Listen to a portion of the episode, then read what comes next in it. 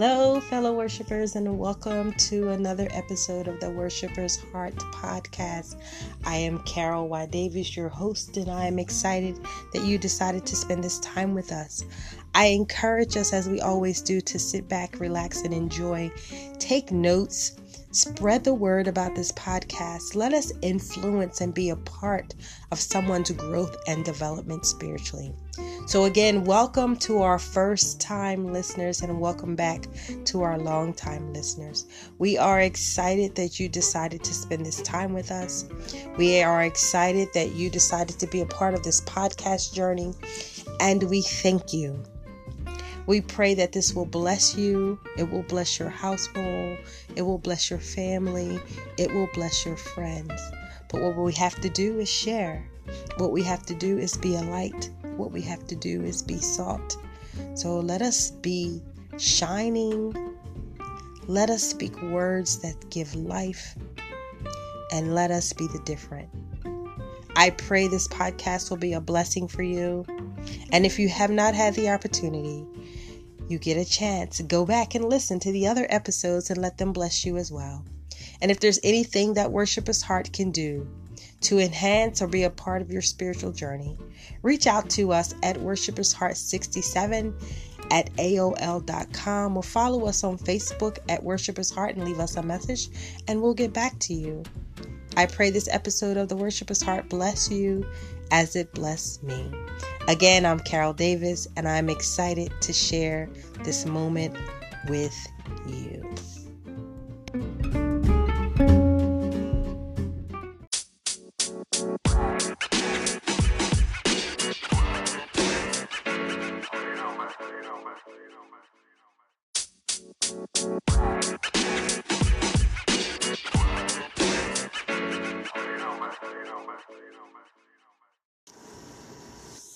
Okay, fellow worshipers, let's go. We're talking about this time the revelation of God's story. And often we don't think about God's story in worship, but however, we should. If you think about worship, worship is our encounter with our Creator, and it is our role to share the story with others. What story are we sharing? We're sharing God's story. How does that happen? It happens through the telling of the scriptures. It happens through telling the scriptures and making them live for people. It happens through the telling of the scriptures and inviting people to be a part of the story. If you think about it, when we tell a story to our kids or we read stories to our children, we're actually very intentional to give them the title, the intro, the body of the story, and a conclusion, bringing everything to an end.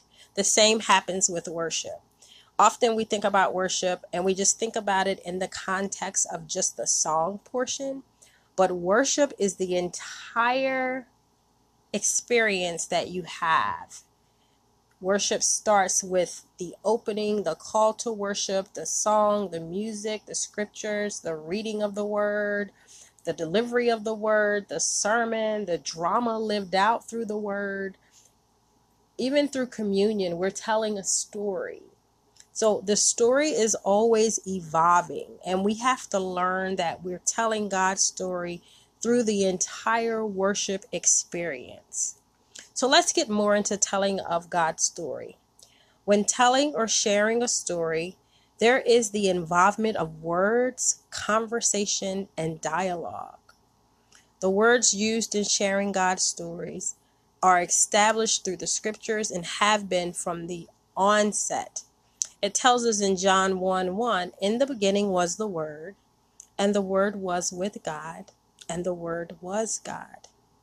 When telling God's story, it is valuable to have a scripture foundation in order to be true and effective in our lives as well as the lives of others. So we have to know that as worshipers, we should be telling God's story all the time through words, conversation, and dialogue. We have to make it valuable. We have to give spiritual foundation. The spiritual foundation is the truth and effectiveness that is lived out in our lives and encounters the lives of others. Words is an important part of God's story. We can't tell a story without words. So there's a source book, the worship source books informs us that our worship depends on words.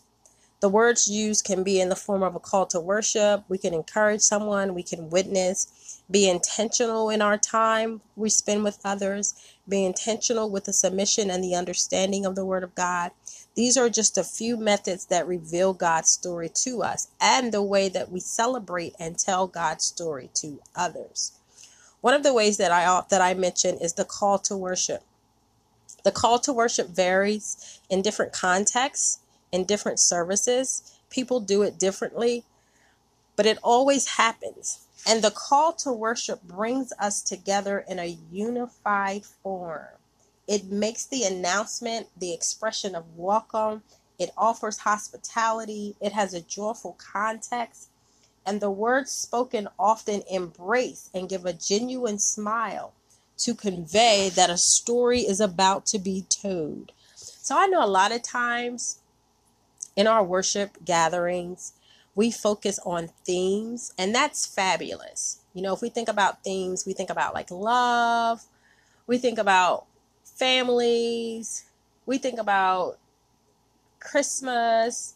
We think about celebrating. We think about having unity and community with others. And that's great to focus on the themes. But sometimes the theme focused worship, we lose sight of telling God's story because we start to embrace what we bring to the table. And our story would not exist without God's story. So I share with persons when I'm doing trainings and worships that you have to give people the word of God. You have to give them God's story. And this story can be shared in multiple ways. If we use a call to worship, if we use like Psalm 66 verses 1, 2, and 4. And we can say, Make a joyful noise to God, all the earth. Sing the glory of his name. Give to him glorious praise. All the earth worships you. They sing praises to you. Sing praises to your name. We are doing it with joy. We're doing it with excitement. We're saying that everything worships you, God. Everything sings praises to you. We sing praises to your name. We're here to make a joyful noise. So it helps to prepare us and provides a reference for the worship experience. It allows the congregation to focus, respond, and bring harmony. When we do this with a call to worship, we're establishing a beginning for all to reflect, recall, and recognize God as the focal point of worship. We are establishing the unique purpose of the worship service and reinforcing the vertical dimension of worship. Vertical, you and God, an encounter between God and the gathered worship congregation. The call to worship is one of the most effective tools used to reveal the goodness, joy, peace, understanding, compassion of God. The call to worship begins the telling of the story, utilizing the scriptures as the technique to enlighten, educate, and respond. So sometimes in our call to worship, someone will lead, and then sometimes there's a response from the congregation. And it can go something like this the leader will say, As we are called into worship today, it is important to remember that when God appeared on earth in the person of Jesus, most of the world did not recognize him and therefore did not worship him. Today, we ask for the faith that will open our eyes to see Jesus for who he is, that we may worship him in truth. People of God, behold and see your God. And then the people come back and say, And we opened our eyes to see his glory. We opened our ears to hear his wisdom. We open our hands to offer him praise. And we open our mouths to sing his praise. We open our hearts to offer him our love. For he is our Lord. So that embraces everybody. It brings everybody into a unified formation to know that we are here to embrace and be a part of God's story. Through that, we're conveying love, peace, harmony, insight, reflection, guidance, and direction. We have to remember that when we come into our worship gathering, God is our focal point. We should be telling God's story. If we are not telling God's story through the tellings of the scripture, if we are not telling God's story through the unification of lifting up our voices, then what is the purpose of coming together as a corporate body? So, therefore, as worshipers, we should be mindful not to impede the worship experience of fellow believers. We are called as a body of believers to encourage, inspire, motivate, and be intentional during the worship gathering. We should be strengthening and boosting the heartbeat of the congregation while revealing who God is to us. We should be proclaiming as we do in 1 Thessalonians 5:11. Therefore, encourage one another and build each other up, just as in fact you are doing. So when we come together in our worship gathering, we should be coming with the intention to embrace each other. We should be coming with the intention to encourage each other. We should be coming intentionally to inspire, motivate, and bring everybody together, unified, to celebrate and tell God's story. And as we continue to tell God's story, we have to remember that this is not about self. And tell the story in its entirety. Do we tell it in its entirety in one gathering? Probably not. But however, we can make sure that we highlight valuable points. All creation praises God.